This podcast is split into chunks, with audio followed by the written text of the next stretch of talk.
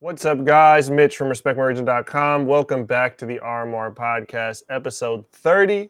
Today, I'm joined by special guest Joseph Lekach from Massachusetts, coming in with, from uh, the co-founder and CEO of Apotheca, a vertically integrated uh, cannabis company out there in Massachusetts and beyond. You guys are in Oregon too, correct? Yeah, we have a store in Oregon, and we're applying for some licensure in other states now. So you know, vertically integrated, going for you know they got that that multi-state operator title title, but not not the big bad one. Just because a company is in mul- multiple states, they I think they get that by default. I don't know. Some people are scared of that title, but uh, thank you, thank you very much for joining us. Um, I kick off every episode around my guest's um, origin story with cannabis. It could be personal, professional, a little bit of both, whatever you care to be vulnerable of, of sharing. But I'm just kind of curious your, your personal history around the plant. Sure. So, you know, I, when I was younger, I bought into the craziness of marijuana is bad for you. Um, so if you ask any of my friends from high school or even from college, who was the least likely person to have gotten into the cannabis business, they would have said me. Um, and it really was a lot of just ingrained into me by my parents. Marijuana is bad. Marijuana is bad. By my family, marijuana is bad. And so that's what I believed. And when I was in college, actually, it was my first time trying marijuana. And it was, I got home from college for a break. I had gained a bunch of weight. So my mom basically was accusing me nonstop. I know you're smoking marijuana. I know you're smoking marijuana. And um, I was just like, no, I, I, I haven't, and I didn't plan to. And when she just wouldn't let it go, I called one of my good friends, who is uh, who, who, was a good a big user, and said, okay, I'm ready to try it. And then the next day, I went to my mom and I said, now I've tried it. um, but what really guided me into this uh, into this business and this industry actually was my parents and my family. Um, basically, on both sides, I don't have the best genetics. So my dad, my uncle, my grandfather, they all had benign brain tumors. Um, and when my dad had his, it took three surgeries over the course of a month to f- fix the situation. And during that month, they were pumping him full of Dilaudid, which is a really heavy opioid and very addictive. And thankfully, he did not become addicted to it. Uh, but a lot of people would have be, would have become addicted after that kind of treatment. Mm. Um, so I viewed cannabis as a good way of fighting the opioid epidemic from that side. On my mom's side, my mom's mom had early onset Alzheimer's, so I never really got to know her. She passed away when I was five, and she just she didn't know anything at that point. Uh, you know, my entire life before my life, she just didn't know what was going on. Uh, fast forward to today, my mom's older brother has Alzheimer's. He's kind of checked out at this point. Um, and my mom at the time that I started this didn't have anything yet, but now Parkinson's and dementia, and it's hmm. rapid deterioration. And so when I started to look at cannabis, I saw that as something that will it help with neurological disorders? I don't know, but it may help. And so what's the harm in you know consuming cannabis if it doesn't impact or negatively impact, I should say, my life, for the hopes that maybe I could stave off Alzheimer's, dementia, or Parkinson's mm-hmm. for myself and then for my kids at some point. Um, so that's what really got me into it. And I should also say that last fall, I had a surgery and they gave me Vicodin or some other opiate. And the first day I took it as prescribed. I was taking one pill every four hours. The second day, the prescription called for one pill every six hours. And I pushed it to one pill every eight hours. And every hour on the hour, I was dosing like five milligram edible um, to try and help manage the pain. And I was able to get off the Vicodin really, really fast. Mm. Um, so I, I personally have seen how it could be used, and it was a very painful recovery. So I personally have, have tried it myself, and it's worked for me to not have to deal with opiates. Yeah, no, thank you for sharing that. I think that you know the power around cannabis, whether people come from a recreational use background or understanding the medical components. I think a lot, a lot of people in this industry at, at, that that are involved with companies or at a higher level have some sort of purpose, greater purpose. I think that's what drives a lot of you know visionaries, creatives, and, and leaders and entrepreneurs. And a lot of them seem to tie back to these medical benefits or these parts of the story that just shape their entrance of really fully diving in. So very much appreciate you and sharing that and you know, and I'm stoked to continually see cannabis, uh, the research behind it for what, what it can help with, um, the various ailments and, and diseases, um, and whether it's directly helping with those or just the relief from those. You know, there's there's a lot of different reasons for cannabis use. Well, you know, an interesting thing someone told me probably at this point a year and a half ago is marijuana is not a medical thing, whether it's true or not, I can't. I, I I'm not an expert, so I can't tell you. But he said it from a different perspective imagine if for the next year, or sorry, not year, the next hundred years, everyone in the world got together and decided water is bad for you. You must drink Coca Cola. And if you drink water, it's the devil's liquid. Don't drink water. Humanity would suffer tremendously over those hundred years. And when you started to drink water again and cut out the Coca Cola, all of a sudden, so much of your functions would start working well again. Mm. Humans have endocannabinoid systems. We need cannabis. We need cannabinoids. And so, is it that it, cannabis itself is medical, or it's just what the body needs to be properly regulated, mm. and that's why it affects. It could affect you so positively in so many different areas. So I, I thought that that was a really interesting point made, and it's something that I still think about a lot. And I think it's it's the correct method of looking at this as at this plant. Um, you know, you have a situation where this wasn't allowed for, for such a long time, and now it is. Hell, even women's breast milk produces cannabinoids for the baby. It keeps the baby sedated, so they, like that the baby falls back asleep and gets them hungry again. It's a natural part of what we need. So, is it that cannabis is medical, or it's what the body needs to properly regulate different functions? That's a great. I'm, I'm gonna I'm gonna carry that with me as well. It's a great example. Um, whoever whoever put that put you on that was on some philosophical on a philosophical level with that one. Exactly, and it makes it makes total sense to me when I think of it like that. Yeah, it was weird to me that one plant could help so many different aspects of your life.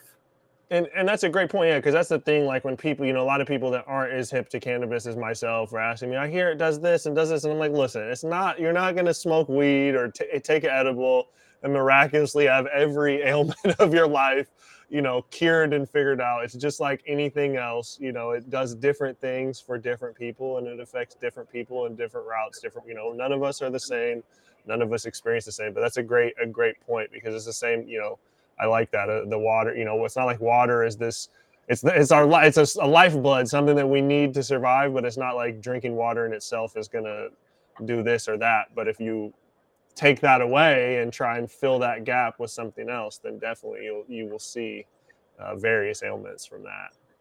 Exactly. And, and, by the way, perceptions of cannabis are shifting even with older generations. Um, I remember when I first wanted to look at this industry, I sat down with my parents. I sat down with my mom and my dad. I said, I want to explore the marijuana industry. My dad is sitting across from me from his desk like this, just angrily looking at me, not saying a word. And my mom says to me, Is it legal? I say, kind of. Can you make money? I said, I think so. Well, then go explore and let us know what you find. And at this point, I wasn't dating my now wife yet. And she's and as a good Jewish mom, she looks at me. She says, "Wait, but how are we ever going to get you married when they find out what you do for a living?" and so it started like that with my parents. And in the end, now my dad takes cannabis to help him sleep. He, he likes the tinctures and edibles, so I make sure he always has what he needs to help him sleep.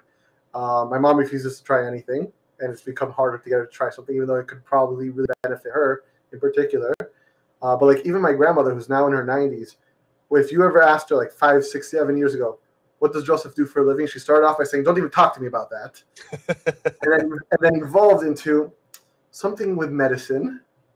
And literally a couple weeks ago, she calls me and she's like, I, I, I remember you told me you had this cream that could help me with my back pain. I'm having trouble sleeping. I'm, I'm willing to try it now." And so I took it to her, and then I saw her on Saturday. I try and see her a couple times a week, hang out with her, with her and my kids, and all that stuff. And she's like, "Can you bring me some more, please?" with progression. Yeah, yeah. It's it's it's as legalization, um, you know, continues to grow across the, the country, especially the medical front. You know that we're we're past the tipping point. We're on the downhill slope of, of legalization sweeping the nation. Um, and we just need, you know, and, and people's perceptions are shifting alongside that. But you know, part of this tipping point, I feel like for me personally, the Massachusetts market being the first you know East Coast market, if if I'm correct, that went adult use beyond just medical, which is you know for me, adult use is mainstream, right? I think everybody can get behind. Hey, cannabis has medical potentially, at least potentially has medical benefits, and that's why we see medical cannabis in so many states. But I think adult use is just that you know inching that closer to that that that goal line of just normalization. And since you guys have had that on the East Coast, what what has been some of those shifts of kind of going from a medical market to a rec market and kind of how has the public perception also shifted alongside that? So along the way there was a staunch opposition to launching recreational. You had virtually the entire political establishment of massachusetts lobbying against the voter referendum in 2016 um, it was it was incredibly intense and they used every scare tactic in the world. High people driving high more accidents kids are going to get access to this Never mind the fact that most kids have free access to marijuana through their friends, through local dealers. I mean, I'm sure if you walk into a high school and open up every locker and backpack, you'll find more marijuana there than in any one of my stores. Um, and so it was a lot of scare tactics to really get there. And then it passes in 2016. The legislature takes it over. They change a lot of, the, of what passed and it still took them another two years to actually launch it. It didn't launch until November, December of 2018 with the first two stores, uh, NETA in North in, in I think uh, Northampton and Cultivate in Leicester, and it was a complete nightmare in for those two municipalities. Think about it: east of the Mississippi, it's not just the East Coast, east of the Mississippi, these are the only two recreational cannabis stores open. Of course, it was going to be a disaster Mm. People were driving from everywhere just to go to these two stores. Hour long waits, crazy traffic. It was a nightmare. But now a store opens, no big deal. Doesn't matter anymore. That's the beauty of it. New Jersey's going rec. New York is going rec. Connecticut's going rec. Maine went rec. It's not a traffic driver. It it's not creating more accidents. Kids are not smoking marijuana in higher quantities. So all the fear tactics have really gone away. And I think that you're seeing that in polling from the support for legalization continue to grow. Absolutely, absolutely. And what what is kind of you know the the origin of Apotheca? I mean, you guys were in the medical market and have shifted with this. What's what's kind of the origin story of, of that business? Sure. So when I went to school in Massachusetts, I'm, I'm, born and raised in Florida. I've lived in Massachusetts multiple times throughout my life. Um, in school, with my first business, I moved out there for about six months. And with this business, I moved out there for about two, uh, two years uh, to really get things started. And so for me, when I wanted, when I decided I wanted to get into the medical market, I didn't really want to look at the West Coast. My entire family's in South Florida, and so I wanted something a little bit easier access to start out with. Um, and I knew the Massachusetts market well. They were getting ready to do their second round of medical licensing in 2015, and so I decided let's, let's jump into that. Um, so we did. Uh, I had no idea what I was doing. I'd never done municipal lobbying before. I'd never done um, a regulated industry like this before. And so something that I had to learn as I went. It was a lot of chaos trying to figure it all out at the beginning, but we did. And that, for me, I really tried to focus on really good areas to put this to put our company uh, from a cultivation perspective. We're in Fitchburg. It was actually a friend of mine, uh, Ross Gale. I'm going to say that name only because if he watches it, you'll see that he got a shout out. Uh, his family has uh, a business where they buy distressed properties and plants, um, and either try and flip the prop the plant how it for whatever function they bought it for, or they sell it off for the sum of its own parts. And so I call him and I said, "Do you have anything for me to see in Massachusetts?" He says, "I have one thing in Fitchburg." So I went to Fitchburg, and it was a 26-acre former Bayer Pharmaceutical campus with about 106,000 square feet of structure split up over 10 different buildings. And it was, it, it looked like a horror movie. In fact, uh, the guy who plays Desmond from Lost shot a straight to home, straight to video movie of a chemical spill on that site at some point. Um, it was, it was really scary. I mean, there were some buildings you couldn't walk into because it was full of tanks and pipes and everything, but it was decommissioned perfectly. Massive phase one, phase two environmental reports done through the EPA. Um, and I saw what it, what that campus could be. At the same time, I was also looking at another city in Massachusetts called Holyoke, and Holyoke wanted to give me a quarter million square foot building, and Holyoke was attractive for me because the electricity costs there were substantially mm. lower than other parts of the state. They generate their own uh, hydroelectricity there, have great internet access, Um, and so it was very interesting to me. And the mayor was incredibly supportive of the industry. But the quarter million square, square foot building, when I took my general contractor, he's like, they might be giving it to you, but it's a 15, 20 million dollar remediation job to clean out all the lead, asbestos, all the crap inside of it. So what I ended up finding within the city of Holyoke was a 14 acre plot of land that I could basically build what I built in in Fitchburg, but the city council president didn't want me to be able to have it. It's still sitting vacant. So it wasn't a, a, it wasn't in the zone. The mayor was supportive of it, but he said I needed to get the council president, and the council president didn't want me to use that property for cultivation manufacturing. So we ended up going with the Fitchburg plant. We cleaned the hell out of that site um, in terms of got rid of a lot of things. The guys who sold it to me, we gave them a few years to also take some of the equipment off the property. Uh, we built a 32,500 square foot Nexus enclosed greenhouse that we could flower all year round. So 24 7, 365. Uh, we are we were the first greenhouse in Massachusetts, um, and it's gone incredibly well. So we try to also focus on environmental sustainability, and by working with a greenhouse, you're not carb you're not fully carbon neutral. You're still mm-hmm. still have electricity and you're still using natural gas and things like that, but you substantially reduce how much you spend. We're probably we probably use about a tenth of the utilities of a pure indoor cultivation facility. So we were able to do that. And then on top of that, last year for the first time, we had a acre of out of, of outdoor cultivation. So we cleaned it up, we set it all out. We planted in pots, not into the soil, because we like to be able to control the nutrients that the plants are getting. And marijuana, cannabis plants really suck everything out of the soil. Um, so there's not that much control. And it went really well with that acre. And that was really uh, green. So the utilities on that were security equipment and um, and and uh, the irrigation system. Mm-hmm. So hmm. really, almost nothing from a utility perspective. Now that we could only do one turn a year, the greenhouse operates all year round. And so, and so that's how we thought about it. How many greenhouses? Do you guys have one big greenhouse, or it's it's sectioned off into multiple buildings? Sectioned off into multiple zones. So multiple there's zones. ten zones within okay. the within the greenhouse. And the idea is every single week one zone comes down, I it's harvested, one zone is cleaned, and one zone is populated. Okay. So keep it keeping it on that cycle. And then for for outdoor, you said you did one acre, and then with that with that product, did you guys end up putting that into concentrates and edibles? Did you put that into flower for sale, or all of the above? So it's going to end up being all of the above. We sold some of it for extraction. Um, some of the flower is really nice. We're actually um, putting together a new brand that's going to be for outdoor and it, it really look is looking great. I mean, I my expectation was that zero percent was going to be good flower, and somewhere around thirty percent ended up being good flower. Wow. Yeah, I mean, and it was a tricky year. We had a hurricane hit Massachusetts. So yeah. It was raining much more in the in the in Boston in the in the Mass area than normal years, and the plants survived it all. And, and honestly, they thrived. Um, I think we found the right set of genetics. One set of genetics really sucked, so that one obviously is not going outdoors anymore. Um, and I was honestly just surprised as all hell by the uh, by the results.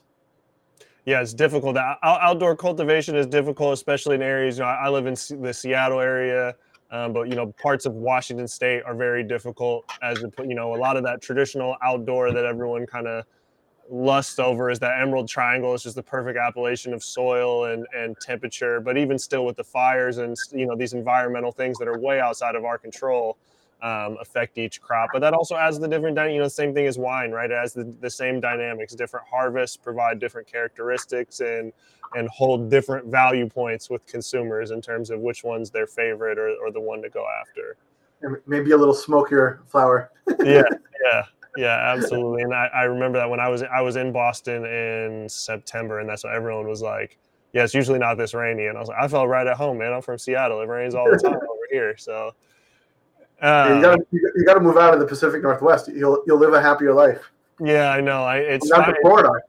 It's finally starting to finally starting to weigh on me. So much of my younger years were spent in recording studios where I didn't even have windows, so I didn't care. But now that I'm not in a cave the majority of my day, you know, the lack of sunlight is uh yeah, it's it's not that great, man. well, Florida's, Florida's a great place to live. I'm, I'm going to pitch the state to you.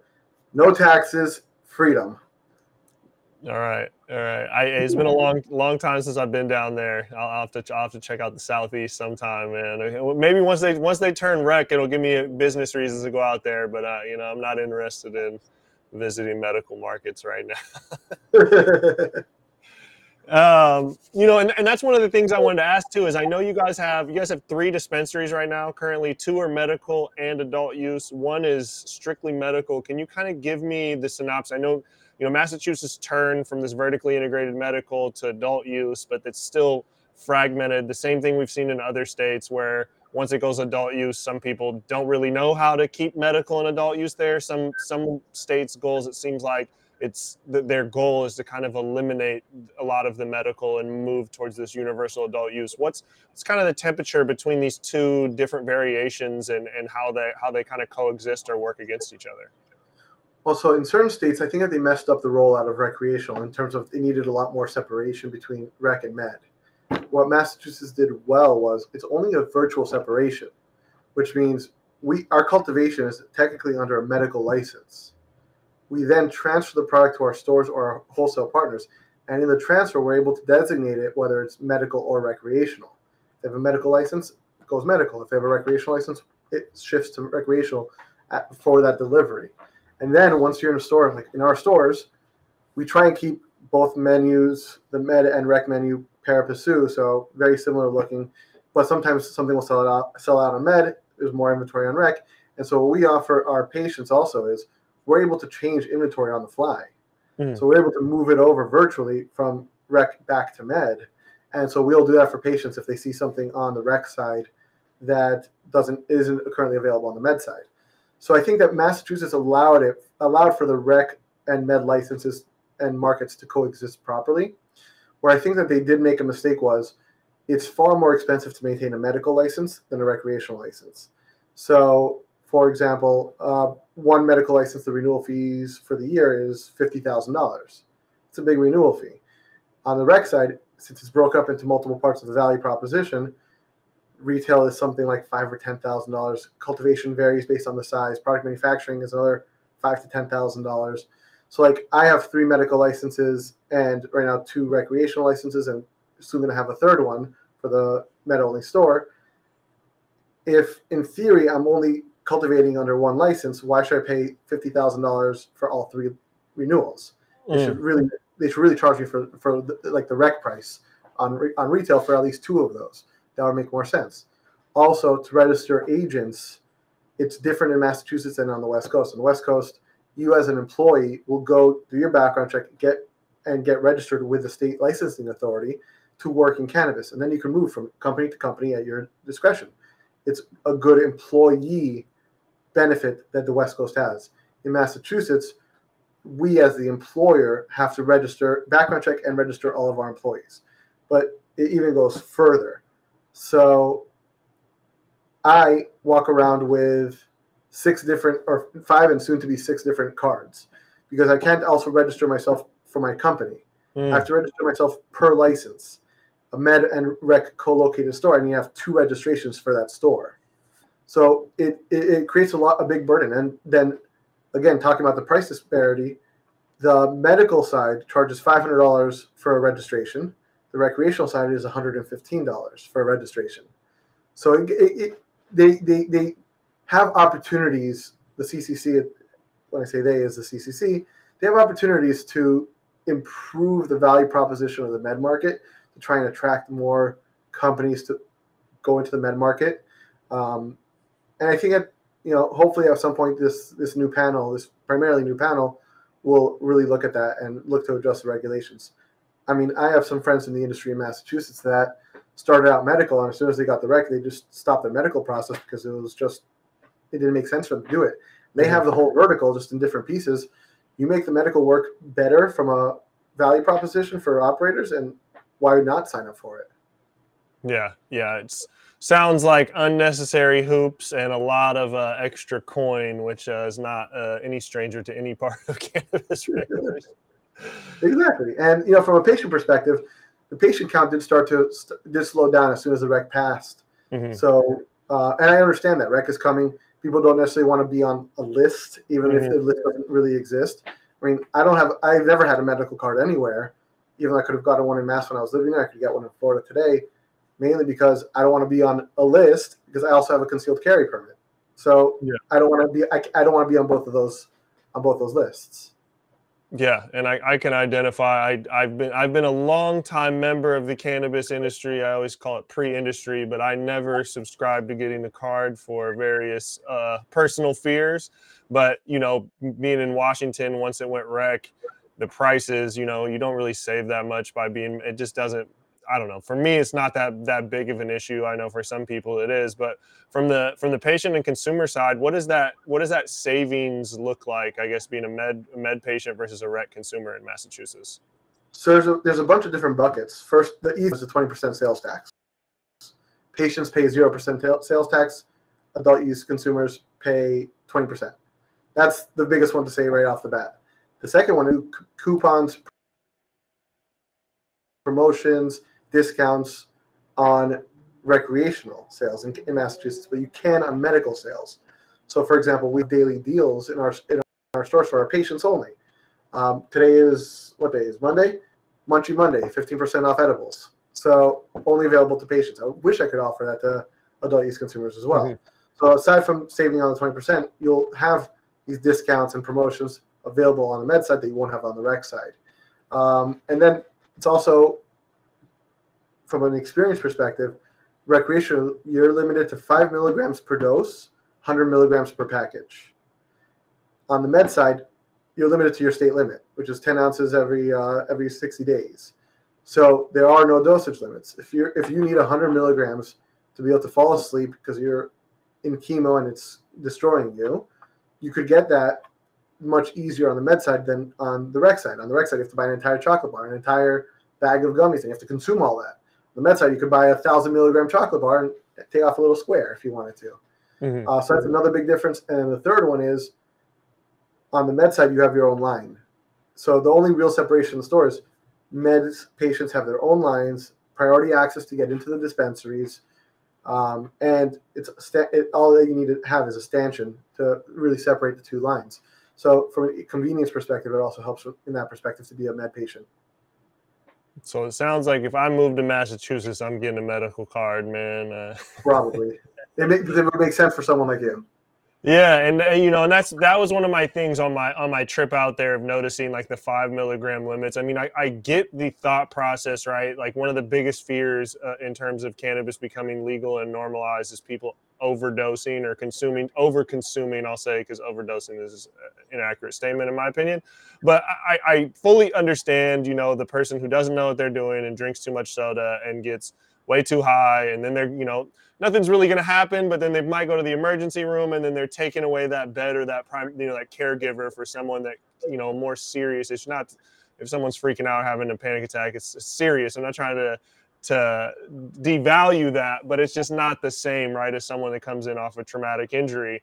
Um, but as a consumer that's well vetted in the world of cannabis as myself, I like the thousand milligram, 500 milligram edibles, not because I consume all of it at once, but because I can just take a little bit and get, you know, 50 to 100 milligrams as opposed to like you say, you know, five milligram soda. I don't drink soda. So now you're telling me I have to drink fucking 10 of these to get to my, you know, my desired limit, you know, just for some casual uh, leisure activities. And it just doesn't, you know, I don't, I don't mesh very well with that. But at the same time, if you have access to legal cannabis, you know, you, you, your, your list of complaints is still pretty privileged. So.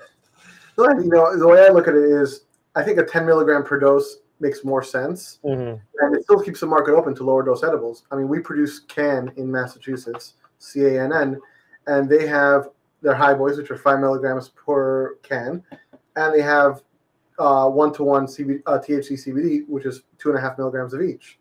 So you, you could have both markets.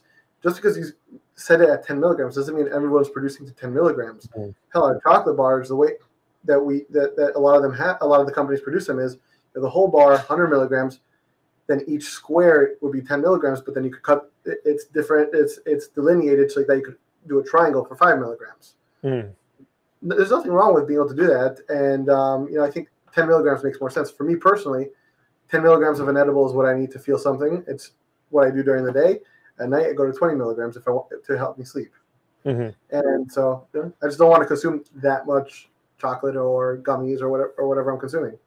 Yeah, yeah, you don't want to eat a whole bag of, snacks to, to whether if you're seeking uh, medicinal or even recreational, you know, effects. It's not something that you want. Um, you know, for you guys, oh, that bag oh, of snacks gets followed up by another bag of munchy snacks. Ex- yeah, exactly. Because then now I'm eating three bags of gummy worms. You know, it's, it's, a vicious vicious cycle. Uh, you know, the Massachusetts market obviously coming. You guys were established in medical, which was vertically integrated, moving to adult use. Um, that still exists that that license type you know out here on the west coast there's certain states that don't allow that certain states that that welcome it um, you know, it gives a nice business model wise, it gives a nice strategic advantage. But as the market matures, that advantage kind of shifts, right? Where you're able to produce every good that you sell, but as the market matures, there's going to be consumer demand for other products that aren't necessarily the products you have, and a consumer might want to come in and buy multiple products. So now you guys are at a point where you're able to produce a lot of products in store, but also able to wholesale those products to other stores and carry other stores, potentially vertically integrated products to your stores. What kind of unique uh, components of the market does this does this kind of business model and structure kind of set up for you guys? Well, it, it really is different for every single company. So I can't speak for the industry as a whole. I know some vertically integrated operators that don't care; they're only going to sell the stuff that they produce. I look at it more like a Trader Joe's model. In any category I compete, I want 80% of the sales. And I'm good with bringing in the other 20% from outside there's brands that end up mattering, brands that don't. The ones that matter, I want them in my stores. So I'm, for the most part, agnostic to that. I just want 80% of the sales to come from my products. Um, so that's really the way I personally look at it, and it's how we're how we've been executing. And what do what do you kind of determine as the products to fill that twenty percent? Is it to fill kind of some strengths where you guys might not be as strong? Is it where the mm-hmm. consumer demands lies? Like what's what's the thought process on that?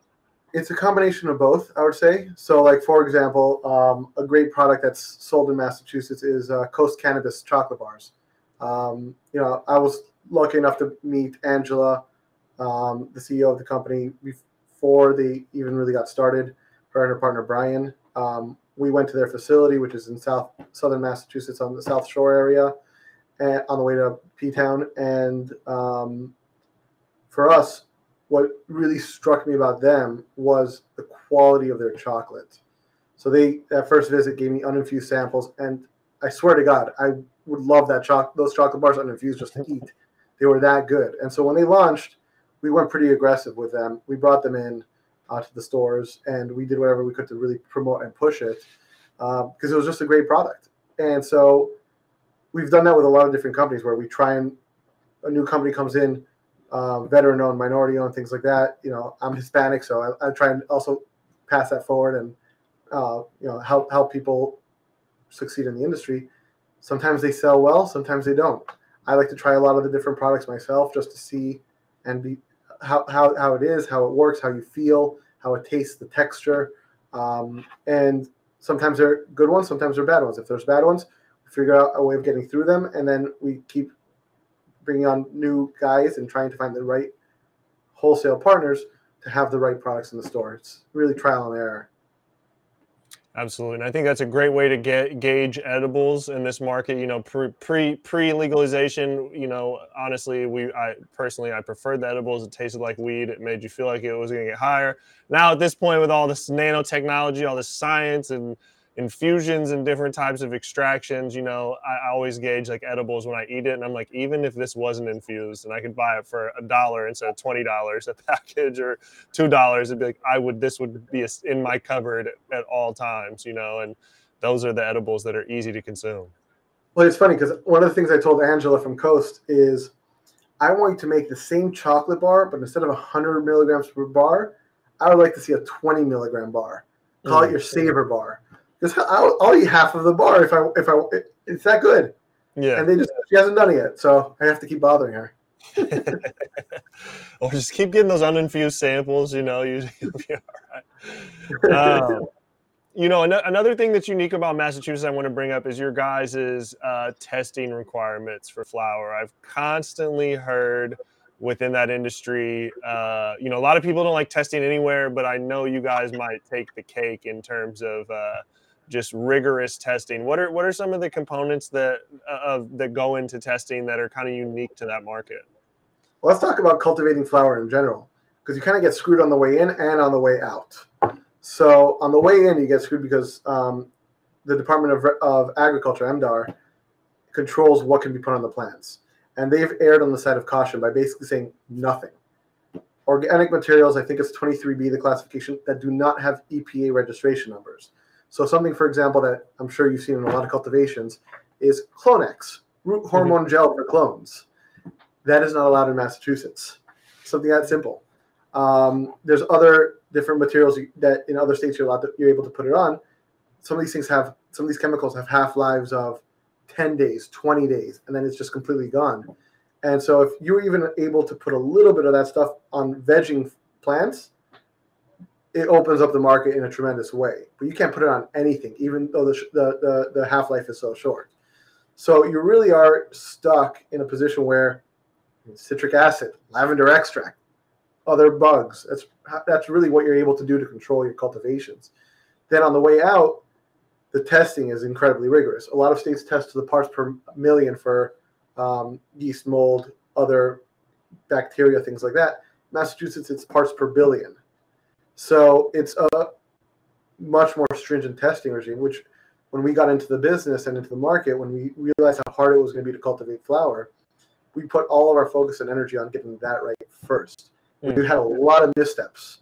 Um, my first grower, I remember it was our first harvest was in August of 2018, and obviously I'm very excited. It's my first harvest. I'm I'm happy, and the entire thing was full of mold.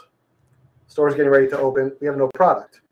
Wholesale was virtually non-existent. We were able to find enough to just stock the store to start, but this that head grower quit the same day that he did the harvest. And I didn't rush to find another head grower. I tried to take my time. I let his number two and number three take over for for that time period. And we finally found someone good. He started with us in January of 2019. It took about a year to really cycle into starting to see his work on the genetics that the old grower had brought in because you have plants in various different cycles and some of it was able to be made better right off the bat but you have to wait until nature takes its course mm-hmm. and then so that basically took you through all of 2019. And in 2020, we finally brought in a bunch of new genetics. The new guy decided that he wanted these genetics. We brought them in as seeds to make sure we're not bringing any kind of infections from plants from any other states.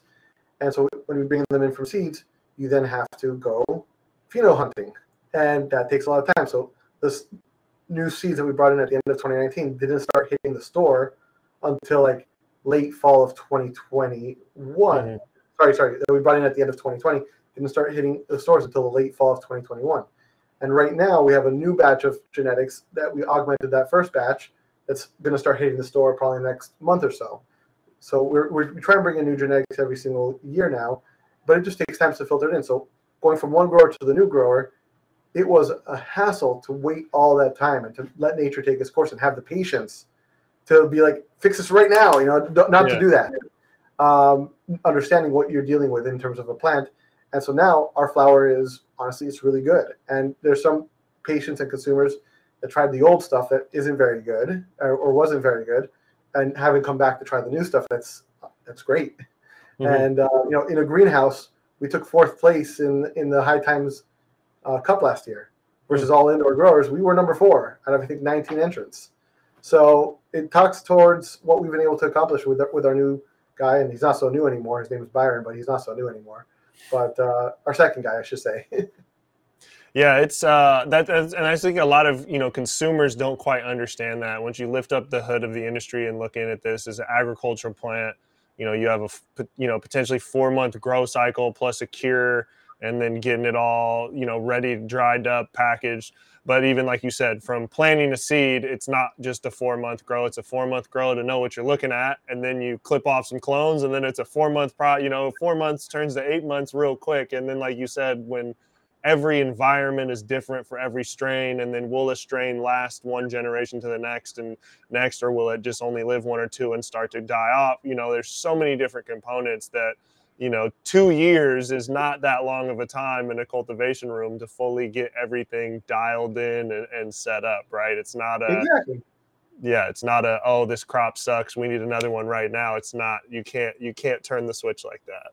I wish you could. That would make life easier. absolutely, absolutely. It is it is farming a very intricate plant that has a lot of uh, needs for it and and reacts to just a million and one things a million and one different ways man it is well the, the interesting thing about massachusetts also is a lot of cultivators don't take the time to properly cure their flower hmm. because you just have to get to market get to market get to market and my grower was begging me give me give me a 60 day cure that's what he begged me for i need a 60 day cure i'm like you don't have the time you just don't have it and then when COVID started and Governor Baker became the only governor in the entire country to say recreational cannabis is not an essential service, so the entire rec market went shut down from one day to the next. I, t- I called up Byron and I said, Byron, from now until whenever he turns this around, that's your timeline to get your cure cycle that you want. Because once you once you work it into your cycles, it's not hard to get to 60 days because it's mm-hmm. just part of your cycle. It was a 61 day shutdown. Literally a 61 day shutdown. So Byron got his 60 day cure, and since then we've been on the same cycle of 60 day cure. Man, well, that was a bless. Sounds like it was a blessing, uh, you know, inside of a curse right there. Man, it was it was it was very nerve wracking. I'm not gonna lie. Yeah. Overnight, 95% of your sales, or 90 to 95% of your sales disappear, and your fixed costs are basically the same. We only laid off three people from our entire organization. We, you know, we try to keep it as nimble as possible we care about our employees. So even our store staff, I could tell you, me, my CFO, and my uh, head of HR are on with lawyers, understanding all the different potential programs that our employees can take advantage of. Because we can't, as a cannabis company, take advantage of PPP or EIDL, none of that stuff. Um, but with the stores, when you don't have, when you lose 90 to 95% of your business, you don't have the hours to give to your employees anymore. Mm-hmm. And what we were able to do is figure out a way of cutting everyone down to half their hours but we gave them all the tools to get the other half paid for by state and federal programs. Mm. So we mm. made it. We, we gave them the ABCs of how to do it instead of other companies that like were like figure it out. I'm sure you can figure something out. Figure it out. We told them exactly yeah. how to do it, and I think that that was really really good for us as well. But at the same time, again, you just have your fixed costs. I only was able to lower them so much. Yeah, and it was it was very scary watching the account balance go down every single every single day. You know, it's it's not fun. Yeah, yeah, I can, I can, uh, different, different business model for myself, but I can definitely attest to very similar feelings over, over a portion of 2020. Um, you know, back to, back to the cultivation, right? Like flower is king. A lot of people, um, understand the flower is one of the leading SKUs, you know, categories that's sold in the market, but it's also the basis of you don't get edibles without flower, you don't get concentrates without flower. So, what was the emphasis that you guys really put on to getting the flower dialed in first and then trickling those components into these other product categories? I mean, it's literally just that focus on flower. We did nothing else for a while. Um, we wanted to just focus on the flower and do whatever we could to make that good because then all of a sudden you're going investing a million dollars in a lab and then a million dollars in a kitchen and all the HR that comes behind that. And the management side of things would then be split between focusing on these three different segments. And within these different segments multiple other segments. Mm-hmm. and so all of our energy and resources went to getting the flower right which is what we are where we got to, to now. And now we're starting to produce other uh, uh, other products as well. Uh, we haven't brought in the full extraction thing but it's what we're looking at right now as the next big machinery purchases. Let's bring in a lab, let's, and not just jump right from there into edibles. It's let's get the lab done right first. Let's figure, let's make sure that we're doing concentrates properly. Let's make sure we're doing vapes properly. Once we get all distillate, isolate, make sure we're doing all those different product types properly. Once we get that dialed in, then we move to the next step instead of trying to do it all at the same time. Absolutely. And then what are what are some of those, you know, back to the testing too what I've heard in the Massachusetts market is something around the moisture content in flower. Could you give me a little bit more context on kind of the testing requirements and moisture for flower? There is no testing requirements for moisture in general. It's just if you leave a little too much moisture in, you have the potential that it molds up. So people go a little drier just to make sure you don't have any mold. Um, I think we get down to, depending on the strain, 8 to 11% moisture content in, in our different strains. at the end of the, of the grow cycle and the cure cycle, I should say. So everyone does it their own way. Um, you know, I I'm good enough to talk about this and sound smart and intelligent about this to people that know less than me. But you know, Byron is, is my guy that handles with this handles this stuff, and I've been able to learn a lot, but I can't handle it the way he does. Yeah. Um, again, just depending on the strain, 8 to 11% is usually where we try and target it. Um, and thankfully, we don't really have any mold or PM issues, which is nice. You know, I think that talking about the testing and, and the, the, restrictions of what you could put on the plants, I think a lot more of the indoor guys had have had issues with failure on flower than we have for a very simple reason. When you're indoors, like you said before, something gets in, you're kind of screwed. And in the West Coast, if mold spores or PM spores get in and start settling on the plants and start circulating throughout your facility, you do have agents that you could put on to the plants to fight back. In Massachusetts, you don't have those agents. So if you get something indoors, you're kind of screwed. In our greenhouses, we pump a lot of air through those greenhouses. And so, as an example, in the summer months, I think every cubic inch of air in our greenhouses is evacuated once a minute. Mm. So all these spores don't have time to settle in on our plants. We have other issues, which we find ways of mitigating, but at the very least, these issues, we don't get it because the air is just cycling, is flowing through those plants so hard that the spores don't have time to settle in on them. Mm.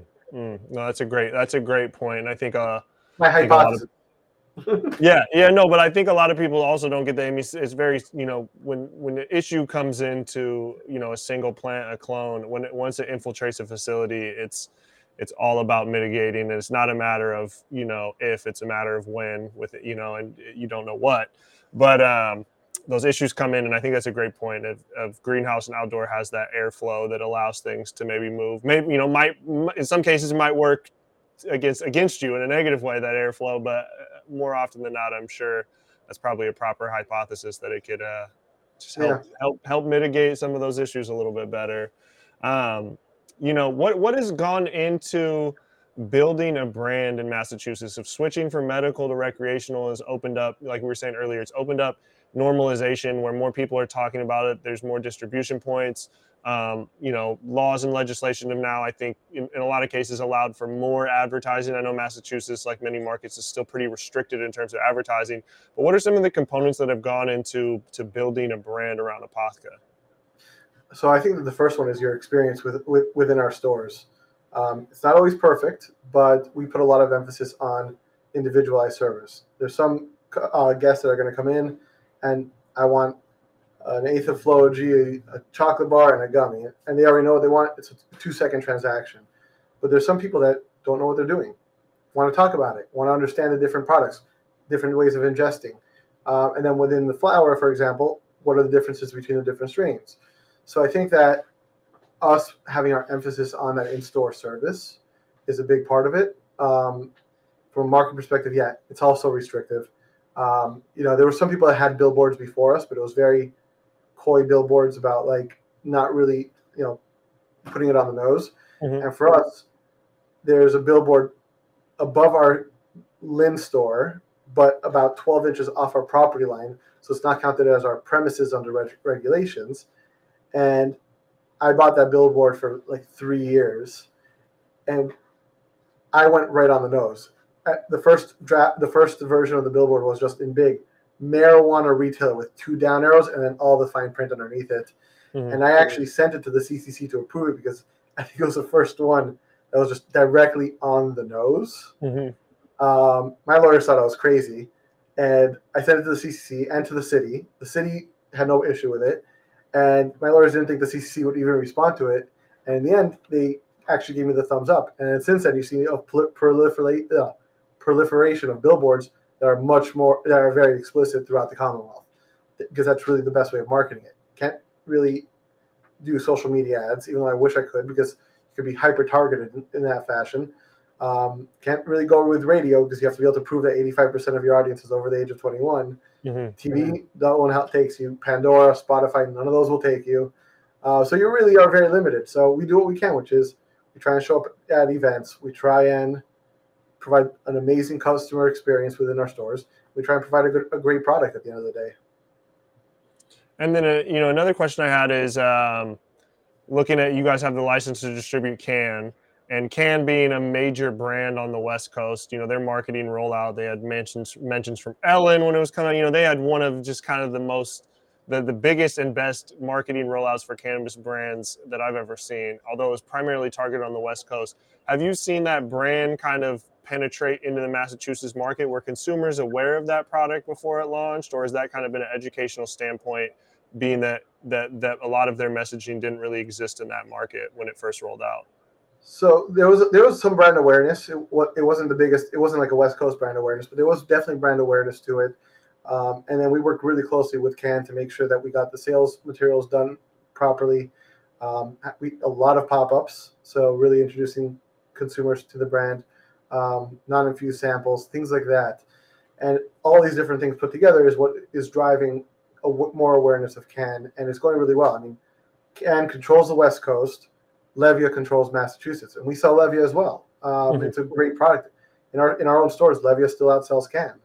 Um, it's local. It got to market first, and it went really, really wide within Massachusetts. And so, I think that CANN is doing really, really well. Um, the sell through has been really, really has been great. We're onboarding new accounts every week, um, and we're getting reorders every week from all these accounts. So it's definitely picking up steam. Um, I think the favor, the flavor profile is fantastic. Mm-hmm. I think mm-hmm. the the brand design is really, really catchy um, and I'm really happy to be working with them. Awesome, awesome. Yeah, yeah. I, tr- I went to the Levia facility when I was out in Massachusetts and checked that out. Um, that was awesome. I heard a lot about their success, and so I was curious. So thank you for sharing that. I was curious how how how CANN was infiltrating that market. It's tough when you know when you come in and there's already a product category leader, but there's obviously plenty of plenty of room in that seltzer that seltzer market for for other brands and I think that the the one to one beverages, which is CANN's, bread, and butter, I think that that is a big differentiator with Levia. Uh, Levia, mm-hmm. you know, five milligrams. CANN has their high boy five milligrams, but we sell six packs all the time of of the two and a half, two and a half, which are great. It's a great product. Absolutely. I mean, and that's you know back to an earlier you know the earlier conversation about the uh, the edible THC requirements in general. You know for consumers like myself you know that's not the you know I'm, i don't prefer that but i do know so many in the, in the broader demographic of the cannabis consumer that um, very much enjoy that. And i and i love that product category because it kind of i know some people get annoyed of the alcohol to cannabis comparisons but i think when a 21 and older person's partaking in a 21 and older good for the sake of a recreational use, I think having something that's a similarity, right, to uh, another behavior or a product that they they consume, I think it just helps make it easier, and that lower dose makes it just assimilate to cannabis. And honestly, it help. I think it helps normalize it and breaks the stigma down a lot faster. Man, absolutely. I'm, Mitch, I'm sure you drink beer sometimes, at least. Oh yes. You'll drink a six pack now. What's the difference between drinking a six pack of, of, of beer and a six pack of a cannabis infused beverage? Yeah, I mean, I, you know, but even still, I even still, I gotta, gotta get these infused beverages a little bit higher for me. But uh, I don't know. Yeah. If, you, if, you, drink six six five milligram things, that's thirty milligrams. You should get a buzz off that. A little, I mean, a little bit, you know. Maybe we're talking ten milligrams, but no, I, I, I do think that, and I, I definitely see it. You know, like if I'm at a back, you know, if I'm at a barbecue this summer and there's a cooler and there's beers in there and there's infused seltzers, I might I might dabble back and forth, or I might just stick to one, you know. And and I think I, I, love that it just has that. Again, it just breaks the normalization of. I mean, as much as I love rolling up blunts and consuming cannabis, I do get that's not proper for all functions. Whereas, you know, sipping just an infused seltzer is pretty, you know, you could do that at a, at a barbecue or a birthday party or some family birthday party. Well, you, you know, it's funny because like last year, my wife's family had a big family dinner and I turned to my wife more as a joke. I'm like, should I bring some edibles? She says, sure. So let's see if anyone eats them. My wife, her mom, her mom's boyfriend, her aunt, her two aunts and their husbands, her grandmother, everyone ate the edibles. Mm. Everyone. It was a really fun night. And so I, I, you know, it, it shifted the focus there. And it was uh it was the right kind of product for the right kind of environment. And everyone right. tried it, even though they're not really users. Right, right. We're breaking we're, we're breaking the stigma, man. What what else what else do you guys have on the docket for for 2022? Uh, um, 2022 is an exciting year. So our Boston store just opened medical. The grand opening is officially this Wednesday on the 9th. Um, we should be able to add adult use sales to that by June, maybe July. Um, so we're really looking forward to that. We're going to be launching some new products and some new brands um, to really start segmenting the market differently. Right now, everything we sell is under the Apotheca brand, and so we need something a little lower end, a little higher end. As long as the products that we're packaging into those brands actually are higher end and lower end. I don't mm-hmm. just try and put different labels on things um, unless it warrants it. And so, you know, we're really going to be expanding a lot in Massachusetts. And then we're looking at other states. We have applications pending in one other state right now on the East Coast that we're excited about. We'll be applying uh, in at least one other state on the East Coast as well this year. Um, and so, you know, maybe, maybe we'll win two licenses in two more states this year. And then it comes down to okay, now we have to operate in a lot of states and uh, make a big investment. And so, well, you know, it's all exciting for me. Awesome. Well, plenty of growth. I look forward to watching from afar, and I, I look. I got to come check out one of these dispensaries on my next trip to to Massachusetts. And our cultivation. Yeah, yeah, yeah. I got to swing. I got to swing by and check out the greenhouse, man. Would would, would love to visit. Absolutely. Um, awesome. Well, Joe, I really appreciate you hopping on here. For people out there that are interested in finding more, you guys can go to their website, apotheca.com. Um, I don't know if I have the link in the description, but the company name's on there. A A P O T H C C A dot com. Spelled it right. I told you I was illiterate. I gave you the, the warning before we started. Um, but awesome, Joe. Thank you for coming on. This is the RMR Podcast, episode 30. We will see you guys next time. Thanks, Mitch.